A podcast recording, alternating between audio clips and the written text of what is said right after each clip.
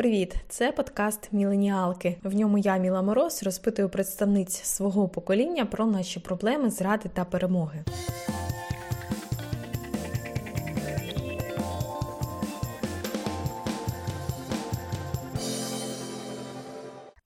Я завжди вважала, що навчатися за кордоном – це цікаво, круто і, можливо, навіть моя мрія. Але я нічого не зробила для того, аби це перестало бути просто абстрактним бажанням. Перегляд кількох відео на YouTube про Оксфорд не рахується. У той час моя одногрупниця з Могилянки Марія Крючок – моя повна протилежність. Коли вона вивчала соціологію, а потім журналістику в Наукма, вона подавалася у найкращі університети світу, писала заявки на гранти, збирала гроші через соцмережі. І зараз Марія навчається на річній програмі з медіа та комунікацій у Лондонській школі економіки. Її навчання коштує майже 700 тисяч гривень. Я забуду її запитати про її твіттер-аккаунт EdHack_UA, у якому Марія пише про гранти та різні круті програми, але посилання на нього буде в описі подкасту, як і назви її рекомендацій, що почитати і послухати.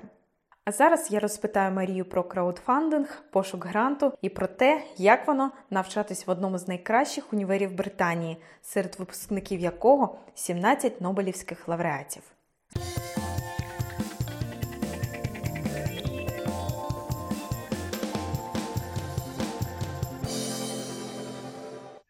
Можеш розказати, в який це був за рахунком ВНЗ, в який ти подавалася?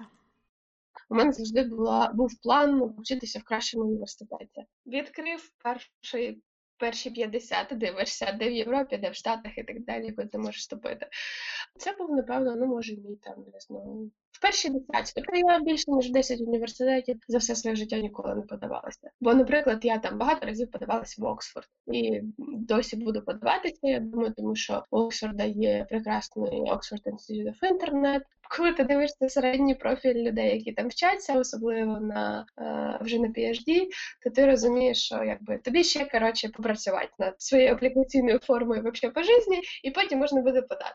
Ну, в ВСІ я вступила одразу, тобто це один з небагатьох університетів, куди я подалася, одразу вступила.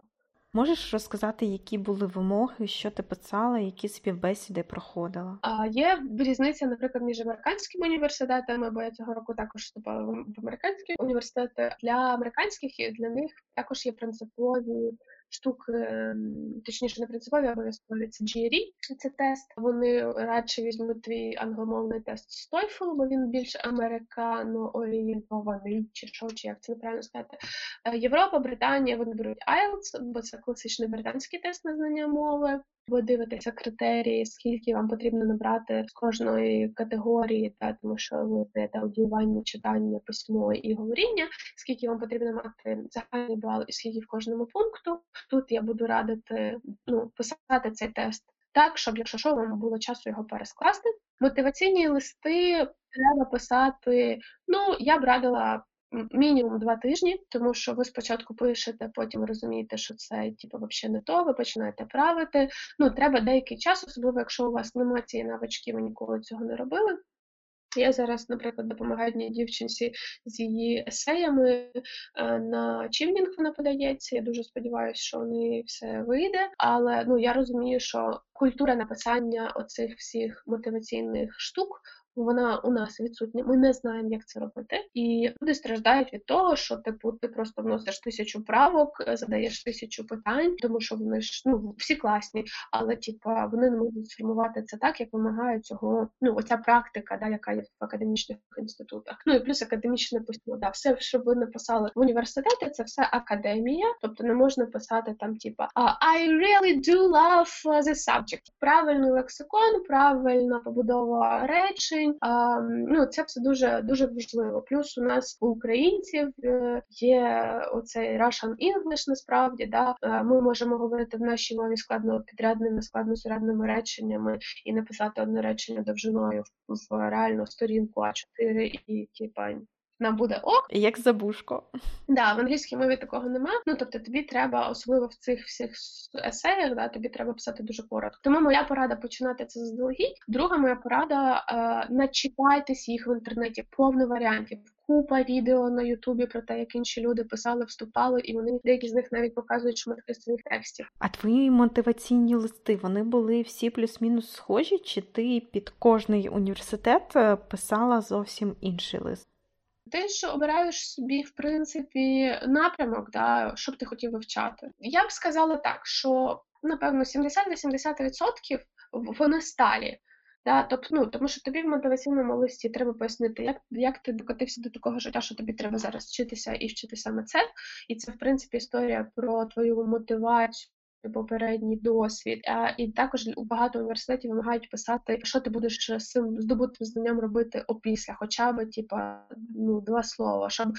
Університети також розуміли, що типу, тобі не просто це цікаво, а ти бачиш, як ти це можеш застосовувати в реальному житті. Тому що університети зацікавлені в тому, щоб коли вони випускають свого випускника, він ішов, творив, і вони казали, дивіться, ось ця зіронька, це випускник нашого університету. А далі є трошки відозмінені штуки, тому що ну, те, що вивчається на цих програмах, можуть бути різні акценти, відповідно про ці акценти є сенс писати. В деяких мотиваційних листах є сенс писати, що ти хочеш вивчати цей предмет, тому що, там, не знаю, я писала про те, що я хочу підтягувати свої навички дослідницькі, і я писала тому, там, базові предмети з методології і так далі будуть мені там дуже корисні. Коли людина читає твоє мотиваційне есе, вона має зрозуміти, хто ти, що ти, чому тобі цікава ця програма, наскільки ти взагалі розумієш, про що ця програма. Тут є дуже великий, ну, не ризик, а проблема, тому що, ну, якщо ті, хто читають ваше есе, бачать, що ви не розумієте, про що програма, тобто ви не перечитали вдолі поперек вебсайт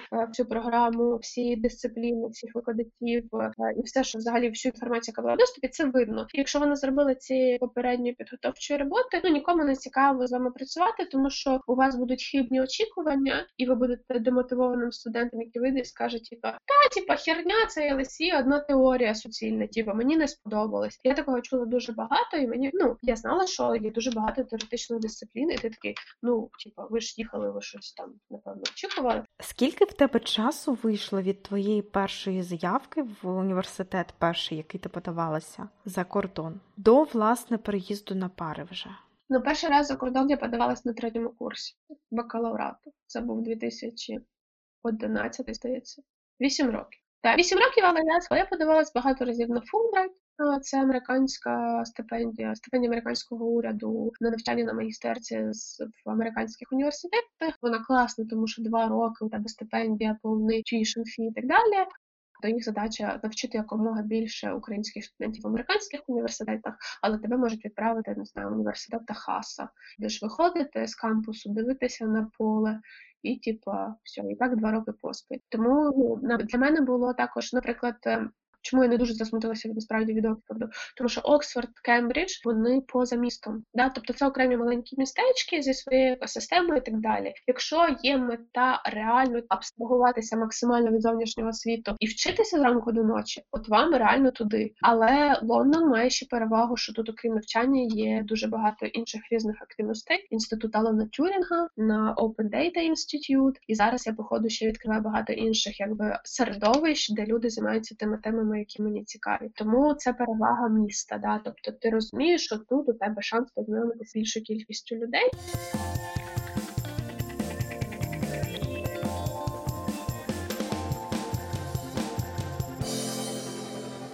Я знаю, що ти подалася в Лондонську школу економіки, так, отримала позитивну відповідь, але ти дізналася, що вартість навчання 22 тисячі фунтів. В тебе був перший момент, коли ти збирала краундфандинг, але він не назбирався. От розкажи всю цю історію. Як ти все ж таки знайшла спонсорів? Ну, майже так, але не зовсім. Те, що скільки коштує моя програма, я знала з самого початку, і вам дуже раджу. Плюс також дуже раджу одразу рахувати бюджети, скільки вам буде коштувати жити в тому місті, ну, тому що Лондон дуже дорогий. Коли ви робите бюджет і дивитеся на всі ці суми, ви такі, типу, де може, ну його, і далі вже дуже чітко вимальовується ваша мотивація, наскільки реально вам це треба і що ви готові заради цього робити. Моя історія наступна. Я подавалася на Chevening – це стипендія британського уряду на навчання в британських університетах, очевидно. Нема обмежень, ви можете вчитися в Оксфорді, можете вчитися в маленькому університеті десь там на півночі, якщо він вам подобається і вас прийняв. Тобто будь-який університет, річна магістерська програма, от тобі покривають повністю навчання і тобі дають стипендію щомісячно. Ну, в розмірі десь там, напевно, 1300 плюс-мінус фунтів. Ну, для Лондона точно десь така має бути сума, для інших містечок може менше. Там дуже довгий процес. Тобто в листопаді ти подаєшся безпосередньо на стипендію, далі на твоїй совісті подача самостійно в університети, потім ти, якщо проходиш перший етап Cheveningу, ти йдеш на співбесіду, і після співбесіди тобі дають відповідь. Проблема в тому, що я слабо собі уявляю, наскільки у них реально заявок, тому що на співбесіду можна було записатися, коли я пройшла на наступний етап, там був таймслот 3 місяці. Тобто я могла вибрати будь-яку дату, майже, протягом 3 місяців. Тепер уявіть, скільки людей проходить через цю комісію протягом цього часу. Ну, я двічі проходила до фінального етапу і двічі отримувала «ні». І от минулого року, коли я отримала «ні», проблема була моя також, що я пізно подалася в університет. Тому я також дуже раджу подаватися комога раніше в університети, бо ви з більшою ймовірністю також ще будете подаватися і на внутрішні університетські стипендії. Але ти не зібрала гроші і ти домовилася зробити так, щоб вони тебе почекали рік, правильно? Ну, не зовсім. Я була дуже відчайдушною, хотіла їхати вчитися минулого року. Я почала... Мій день народження став інформаційним приводом для того, щоб почати збирати гроші. Так, я зібрала, може, десь в гривнях близько 100 тисяч гривень. Тобто це 3,5 тисячі фунтів. 1000 фунтів у мене пішла на деферал. Деферал – це, власне, що я написала університету і сказала, чуваки, нема грошей, сорян, збережіть за мною місце на наступний рік. І це означає, що на наступний рік за мною зберігли місце, тобто я не подавалась заново, не конкурувала знову з всім світом за те, щоб отримати своє місце в Олексії. Коштувало це мені 1000 фунтів. Відповідно, я більше все-таки фокусувалася на тому, щоб знайти гроші. І тут великий спойлер.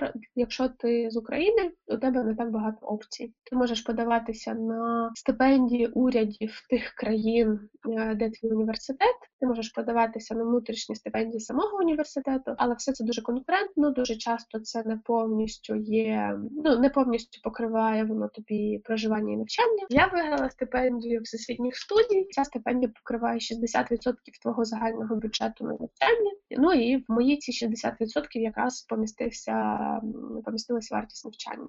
Тобто ці інші гроші мені треба було десь знайти, заробити і так далі. Тому, в принципі, весь минулий рік я працювала на 2 роботах і ще там парочку проєктів, бо я розуміла, що якщо ці гроші з краудфандингу, а у мене було близько 400 донорів, і я досі знайомлюсь з людьми, і вони кажуть, чекай, а це ти та дівчинка, яка на Фейсбуці збирала гроші на навчання? Тобто це було дуже кльово, це мене дуже, мотивувало минулого року шукати собі гроші, тому що, часу було 2 місяці по факту. Я написала якусь, напевно, 100 листів в усі можливі, неможливі діаспори, інститути, україномовні студії і так далі, спитатися, чи взагалі є якісь там стипендії, якщо є, то які є, і податися на них.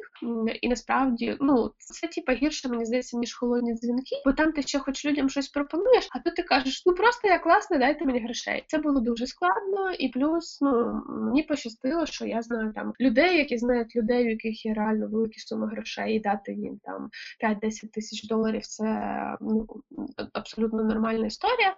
І у мене було декілька зустріч з такими донорами, і вони були готові мені дати суму, але у мене, я не встигла її назбирати. Тобто мені не вистачило ще десятки, а не вистачило, це означає, що тобі треба показати цю суму на момент подачі на візу.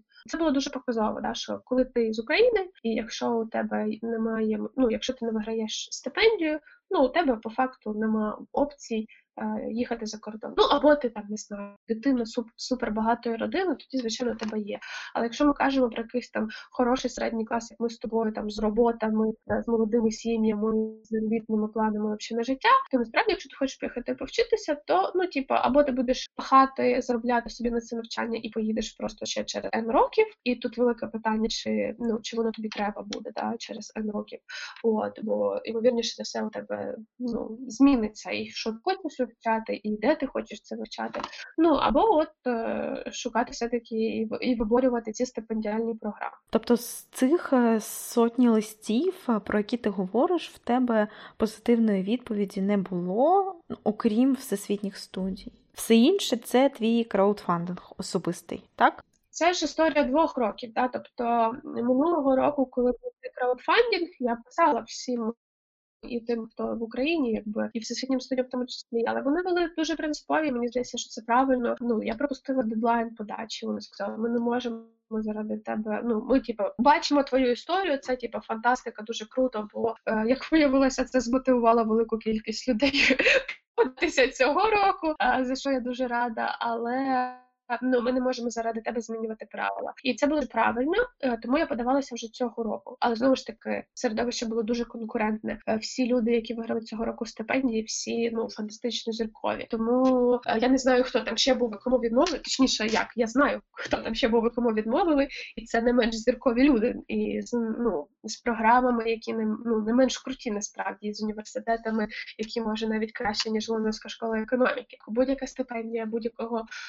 Де б ви не подавалися, це, ну, це людський фактор. Ви або сподобалися, або не сподобалися. Або ви довели, що ви будете робити Impact Fusion, коли повернетесь, або ні. А скільки співбесід ти проходила? Це була одна співбесіда чи, можливо, кілька рівнів? Ну, на стипендію всесвітніх студій у них дедлайн, здається, 15 травня. Далі вони дуже швидко перевіряють твої, знову ж таки, мотиваційні. Здається, там, да, була мотиваційний лист. Після того у тебе співбесіда. Було декілька днів співбесід вже з відібраних учасників, тобто це вже якась певна перемога. Подача, відбір і фінальний результат фактично місяць. І це супер швидко на фоні всього іншого, але це от єдина така стипендія, плюс вона якби не повна.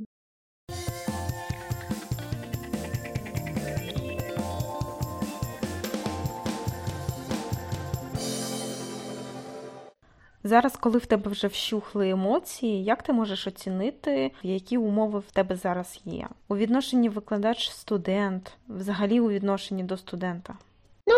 Тут, насправді, все побудовано навколо студентів. Університет дуже чітко це розуміє, що студенти приносять університету гроші. Насправді, є відчуття, що, ну, тебе цінують, заради тебе по великому рахунку працюють, але не тільки. Але при цьому, ну, є, наприклад, я б не сказала це обмеженнями, але ряд таких типу нюансів. Наприклад, я можу піймати викладача чи викладачку після пари чи семінару, але насправді у них є година часу, коли ти можеш прийти вільно, якщо там нікого нема, поспілкуватися, або ти можеш забронювати собі там через нашу внутрішню систему зустріч, да, тобто, але ця зустріч від 15 до 20 хвилин. При тому, коли у мене почнеться підготовка до дисертації наступного триместру, формат буде той самий. І оця, якби, така дуже регламентованість, вона з одного боку класна, тому що ти приходиш і ти не говориш там про все на світі, ти дуже сфокусовано знаєш, про що б ти хотів поговорити з цим викладачем. З іншого боку, ну, ясно, що ви говорите тільки по справах. Мені дуже складно кимось з викладачів з'явилися якісь там, не знаю, довірчі стосунки, чи ми з кимось потоваришували, тому що у вас тільки, ну, у вас тільки цей час робочий, да, тобто поза робочого часу, що ми проводили з нашими професорами, ну, поки що був тільки один раз, це був тиждень орієнтаційний, коли просто весь факультет бухав. І там, звісно, ми спілкувалися з нашими викладачами. Ну, тому що це була, в принципі, задача, да, цієї події, що всі між усіма перезнайомилися.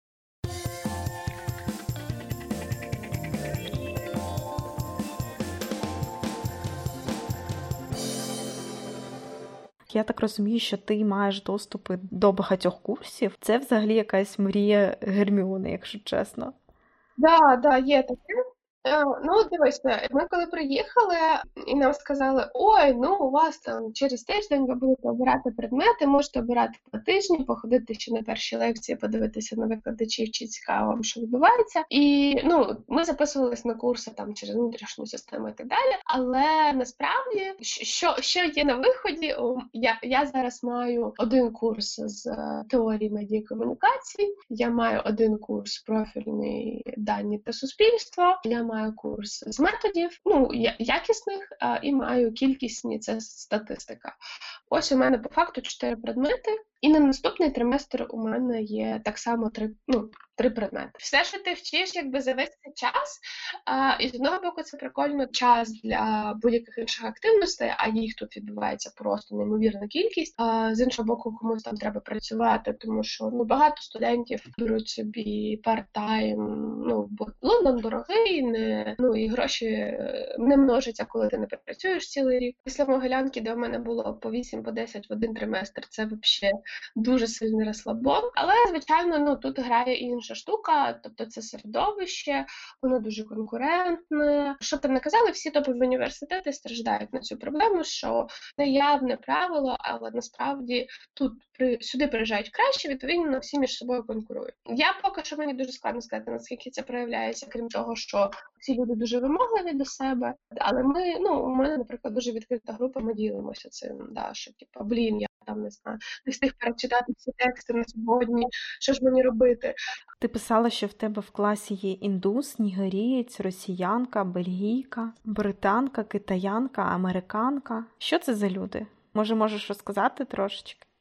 Не можу про них розказати, тому що у нас є тільки час семінарських переважно занять. Останній раз, коли ми там бачилися з однокурсниками, я познайомилася з хлопцем з Сінгапуру і з Польщі, і ми з ними почали взагалі за все говорити. Від того, чому воно в Сінгапурі коштує 13 фунтів пляшка, ну тобто, якщо переводити це в українські ціни, це мені здається, ящик можна купити вина. От, до того, як будуть виводити українські війська в Золотому. Саме міжнародна спільнота, теж написала, що в мене так багато цих представників різних країн і національностей, воно дуже додає до того, наскільки багато ми можемо навчитися одне від одного. І це, власне, це є перевага такого міжнародного середовища. В середу обговорювали ряд протестів в світі. У мене є одногрупник з Гонконгу. Ну і те, що він розповідає, це, ну, це в принципі Майдан.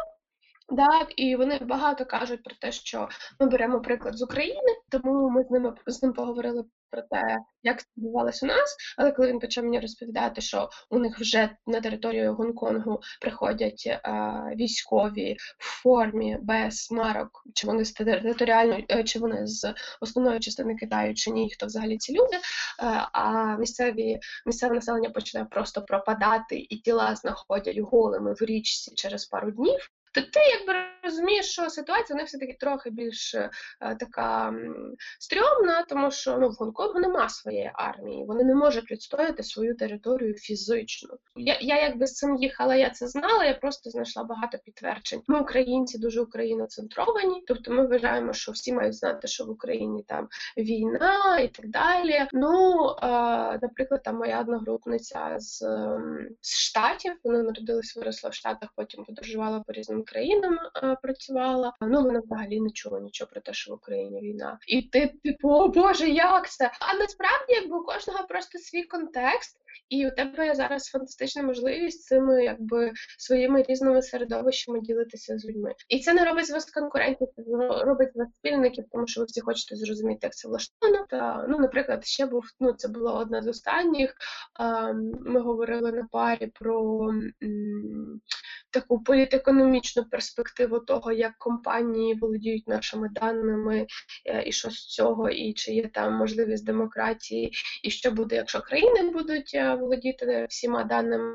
про своє суспільство. Ну, ясно, що почали говорити про Китай, а китайців тут дуже багато в університеті, ну, тому що переважно вони заможні, і вони просто приїжджають сюди за гроші. І їх багато. І у мене в групі теж є одногрупниці китаянки. І, коротше, після пари ми, одна з них задала питання, типу, так, а в чому, собственно говоря, проблема, да, що, типу, ну, дивиться за нами держава, розбирає про нас дані, типу, і що? І ти розумієш, що у вас, в принципі, навіть поняття, там, свободи слова, демократії, вибори і так далі, такі, здавалось би, базові речі, а вони дуже відмінні. І ми почали з нею говорити, в принципі, про те, як там влаштована їх система і так далі, і виявилося, що вона журналістка колишня, а вона не знає, як влаштована у них система. Тобто вона каже, ну і да, у нас там є якась там палата чогось, яка відповідає за прийняття законів, і є, типу, там, президент країни, і він от поміняв собі там закон і конституцію, що він тепер на наступні 20 років. І ти такий там, а ти вважаєш, що там Китай – це демократія і так далі. І вона така, ну, я не вважаю, що Китай не демократія. І ти такий, будумс. Ну, і це дуже цікаво, як люди бачать, ну, як людина з цього середовища бачить взагалі, як це у них відбувається. От. Ну, і, власне, через такі речі ти дуже багато вчиш про світ навколо. Звичайно, що ми всі страждали, особливо перші тижні, коли тільки приїхали. У всіх був цей impostor syndrome, або у нас це називається синдром самозванця, коли типу ти думаєш, о боже, я недостатньо хороший для цього місця, чи хороша, не знаю, у мене немає відповідної кваліфікації і так далі. Але це проходить просто з часом. Тобто це нормальні стани, в яких люди перебувають просто, тому що все дуже нове, все, і очевидно, що ти починаєш, ну твій мозок хоче якось це собі пояснити, чи знайти способи, як звідси звалити, тому що все дуже некомфортно. Ти писала в Фейсбуці, що від вас викладачі не вимагають, щоб ви все одразу розуміли. А можливо, це також дає такий елемент розслаблення? Ну, я б не сказала, що це момент розслаблення, це просто, ну, викладачі розуміють, що нам треба час в'їхати в це все. Тобто, ну, якщо там перші 2 тижні говорили багато, зараз говорять про це менше. Розкажи, наскільки відрізняються підходи до викладання від тих, які були в тебе, наприклад, в Могилянці? Тобто, як проходять лекції, семінари? Я так розумію, що лекцій як таких немає. Знаєш, у мене нове відчуття, що щось фантастично відрізняється. Ну, тобто, у мене була дуже крута кафедра соціології, коли я вчилась в Могилянці, і у мене викладачі були або, ну, умовно, ми їх ділили реально на 2 групи, або це прям питання соціології, типу там Хмелько, Паніоток, Самотної, або це молоді викладачі, які повчилися за кордоном, приїхали сюди, і, в принципі, все, що вони там навчилися, вони тобі і викладають, і в тих формах, і в твоїх форматах, да, як вони бачили, це відбувається там.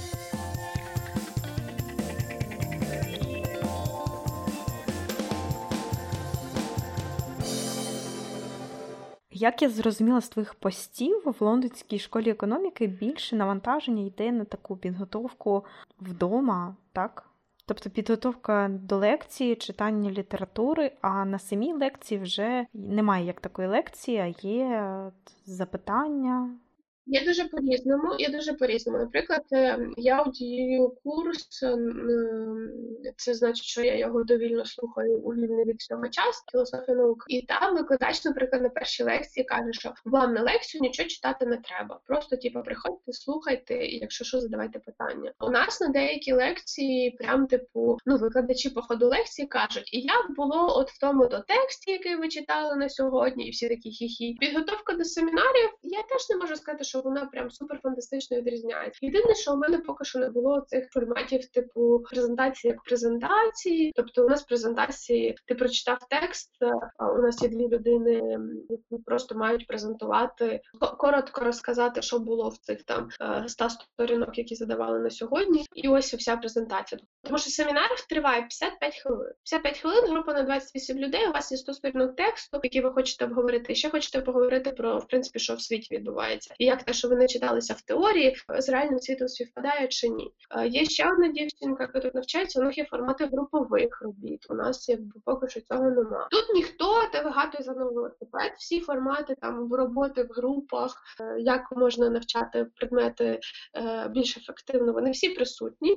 Просто все дуже залежить від там предмету викладача і, ну, яка ціль ставиться, да, викладачем, щоб ви там зробили якийсь проект, зрозуміли, як працює програма, чи ви хочуть розібратися в теоріях, тому вам треба їх всі обговорити. Перші тижні було дуже складно читати, тому що все англійською, ну просто все.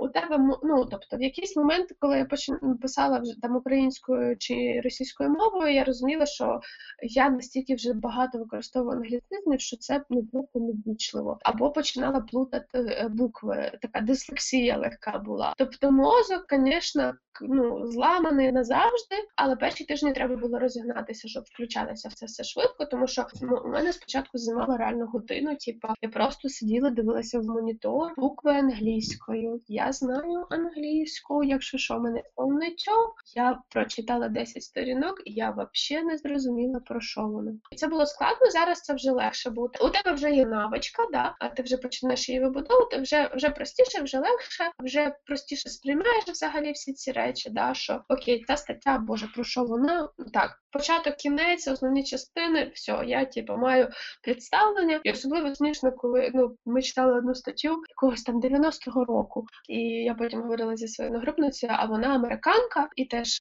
працювала вже там 7 останніх років. Кажу, слухай, ну ця стаття взагалі була така, доісторична. Вона каже, да, я теж її читала. І я така читаю і не розумію, про що. Ніби англійською, ніби всі єдині слова і букви, але сенсу нема. Я кажу, якщо ти як науковець, кажеш, як носій мови, кажеш, що там в цій статті нічого не ясно, то тоді точно я з тобою погоджуюсь, бо мені теж не було нічого не ясно, взагалі про що воно.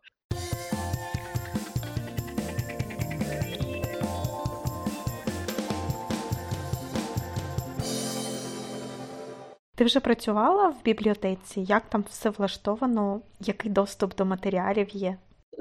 Бібліотека Лондонської школи економіки – це одна з кращих бібліотек соціальних наук в світі. В принципі, тут є дуже багато літератури всякої. У мене є мій аккаунт в бібліотеці, тобто в бібліотеку можна приходити працювати, бронювати собі комп'ютер, працювати, працювати в робочих кімнатах. Ти можеш забронювати собі заздалегідь, наприклад, якщо у вас якийсь груповий проєкт, чи ви просто хочете зустрітися разом, проговорити, літературу. Дуже зручна система, але окрім самої бібліотеки фізичної, у нас є ще дуже багато доступу до баз даних. Тобто виявилося, що те, що я шукаю в каталозі бібліотеки, це взагалі така вершина айсбергу, і є ще дуже багато інформації, до якої ми маємо доступ як студенти школи. І плюс, якщо ти знаходиш, от у мене це за останній тиждень, я знайшла і статтю, і книжку, яких не було в каталозі бібліотеки. Я не могла. У кожного факультету є своя людина в бібліотеці. Умовно, бібліотекар, який тобі може допомогти підшукати літературу на задану тему, показати, як працює внутрішні всі ці бази даних, пошуки, яких ти, може, не знаєш. І вона мені через 3 дні скинула лінки, за якими були ці статті і книжка. Я така, це працює, це класно.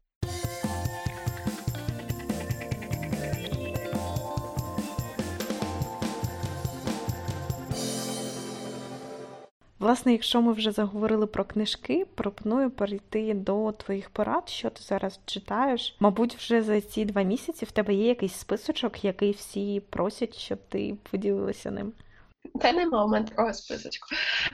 Читаю академічні статті. У нас є в групі профільного предмету декілька людей, не декілька, а як частина групи, вже люди з досвідом, які вже попрацювали, і у нас є оця проблема, що ми такі, це все дуже добре, але давайте ми якось ближче до, людей, до тіла. І ми це обговорюємо між собою, і це відчувається, коли ми починаємо казати щось про літературу і одразу давати практичні приклади на семінарах. І наша викладачка така, для тих, хто назад до школи, back to school, увага, це теорія, це теоретичний курс, ми маємо розібратися в концептах і ідеях. Ми такі, ладно, хорошо. А що з подкастами? Можливо, ти можеш щось порадити, щоб ми, ті, хто не навчається в Лондонській школі економіки, могли так трошечки піднабратися, порозумнішати в твоїй галузі? Немає якихось суперцентралізованих, є якісь, які вони вкидають. Я буду рекомендувати те, що і так я знала. Є такий центр, який називається Data and Society. Здається, він в Штатах знаходиться. Вони займаються академічними більше дослідженнями або дослідженнями, які можуть бути релевантні для тих, хто займається формуванням політик в країнах. І вони досліджують все, що стосується інтернету, людей, їх поведінки, зберігання, аналізу, роботи даних. Data and Society подкаст, і нам їх часто також рекомендують. Немає якогось чогось дуже супервузькоспеціалізованого, плюс іноді бувають матеріали, які закриті. Тобто вони тільки в доступі, якщо в мене є доступ до внутрішньої системи. Також є дуже багато подкастів самого LSE, тому що вони роблять просто неймовірну якусь кількість подій. Наприклад, наступного тижня у нас буде вже Нобелівська лауреатка з економіки. Вона буде однією з учасниць панелей на події в ЛСІ. Ясно, що попит на цю подію буде дуже великий, але у ЛСІ позиція, що все, що вони можуть дати максимально якісно і безкоштовно, вони будуть, відповідно, ще через тиждень, можливо раніше, буде цей подкаст у відкритому доступі. Всі подкасти є на сайті ЛСІ, плюс є всякі віддяшки.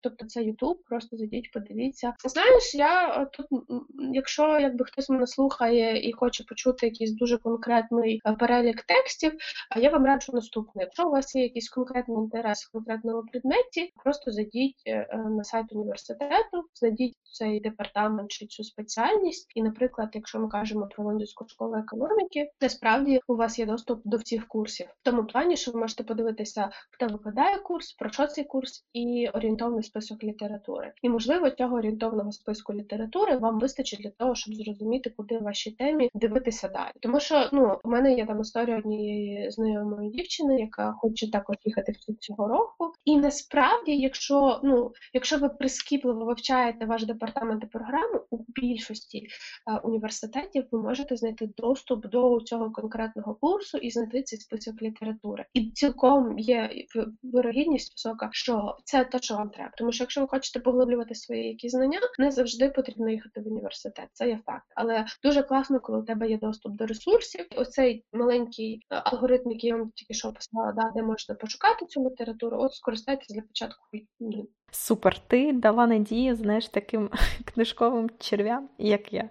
Ти заходиш в книжковий магазин, і можна в ньому будь-який тут в Лондоні, і можна потрапити, витратити просто там цілий день. Тобто література штампується дуже швидко. У нас в університеті кожен тиждень точно презентація якоїсь книжки, причому вони пишуть про все на світі. От я була на презентації книжки про How Machine Speaks. Це є один такий теж, він не викладач, він такий більш практик, він юрист. Позаминулого тижня я ходила на презентацію, де баришня журналістка BBC презентувала книжку, по факту про місячні. І вони пишуть про все. Тому це все є в магазинах, це все є на Амазоні. Тобто реально Amazon, коли ви починаєте особливо шукати профільні книжки, він вже автоматично вам підтягує ваші інтереси. Те, що вам також може бути релевантною. І це все працює. Да? З тих книжок, про які я писала, це зараз оця дуже модна Capitalism Surveillance. Пані Зубовська, викладачка Гарвардської бізнес-школи, і вона розповідає більш такої бізнесової позиції про те, як ось цей весь нагляд за нами, який відбувається, і спостереження, які можуть робити з нами великі компанії, як капіталізм зіграв в цьому велику роль, і які наслідки це може мати для нас, і як це використовують компанії. Переважно говорять про велику п'ятірку, це Алфабет, він більш відомий як Google, Facebook, Apple, Microsoft і Amazon. І вона наводить ряд декілька практичних прикладів, як компанії реагували на зміни в суспільстві, чи були їхніми ініціаторами. Є Забужко Society, Забужко Box. Це, в принципі, більше такий профіль між приватністю даних, регулюванням даних і так далі. Це теж може бути хороша книжка. Це от я зараз її ще підчитую. Я, наприклад, нещодавно знайшла дуже цікаву книжку від Гутенберга до соціальних медіа, чи якось так вона називається. Це про розвиток технологій, реально з першої друкованої машинки, про те, як кожна поява кожної нової технології чи інновації впливає на суспільні трансформації, які є вже навколо цього там дослідження, теорії і так далі. Ну, у нас в нашому контексті дуже модна теорія Роджерса про дифузію інновацій, і у нього також є книжка, ну, остання була в 2003-му, він її писав, я не знаю, чи вона у нас перекладена чи ні. Коротше, ти чим глибше занурюєшся в цю тему, тим більше у тебе є навколо цікавого, але далі вже заганяєш, ну не те, що ти заганяєш, але ти вже, знаєш, ти опиняєшся в такій бульці, де всі ж так знають, про що ця книжка. Ну, типу, не обов'язково тобі читати, щоб знати, про що ця книжка, да? А коли ти гуглиш цю книжку, ти розумієш, так, і типу, і ця вже всі знають, про що вона. Через те, що вони постійно в твоєму якомусь інформаційному полі, тобі здається, що всі вже про них знають, і якось говорити про них, типу, ще комусь, ну вже якось і не дуже, напевно, коректно. Да? Хіба що ця книжка випуститься наступного року. Ну, якісь такі речі, да, тобто я насправді вже ось 2 місяці тут, і я вже розумію, що все, що я зустрічаю по дорозі, це вже все, сформована моя булічка, оця фільтр бабл, да, я вже в ній тусуюся, дуже добре, що там українці, з якими я перетинаюся, вони вчаться на інших програмах, і ми, ну, коли є можливість поспілкуватися, чи ми зустрічаємо одне одного, ми якби ділимося, о, в Лондоні пішов дощ, все, хороший лондонський день почався. То ми, коротше, коли бачимося, то ми, ну, інформуємо одне одного про якісь цікаві штуки, у нас є, наприклад, ну, ціла група стипендіатів, тих, хто приїхав в червні цього року, ну, не група, а чаток ми зробили. Там, типа, є велика кількість людей, хто вчиться на political studies, це там public policy, administration, policy making, conflict studies, і, ну, вони там вже, типа, літературою обмінюються, хоча нібито, ну, ми не маємо права це робити, бо всі списки літератури, які ми маємо, це є, ну, інтелектуальною власністю наших викладачів, по великому рахунку, але насправді, ну, всі розуміють, що плюс-мінус вони одне те саме читають. Ну, завжди хочеться ділитися, особливо, коли ти розумієш, що там з вами, ну, цими людьми тобі там потім працювати, і класно, коли ви будете, якби, on the same page. Ну що, я пропоную з тобою потім ще зідзвонитися вже через рік твого навчання, і, можливо, вже зовсім по-іншому будемо говорити з тобою. Дякую тобі дуже. І тобі дякую дуже. Це був подкаст «Міленіалки». Дякую, що ви слухали. Чекаю у коментарях.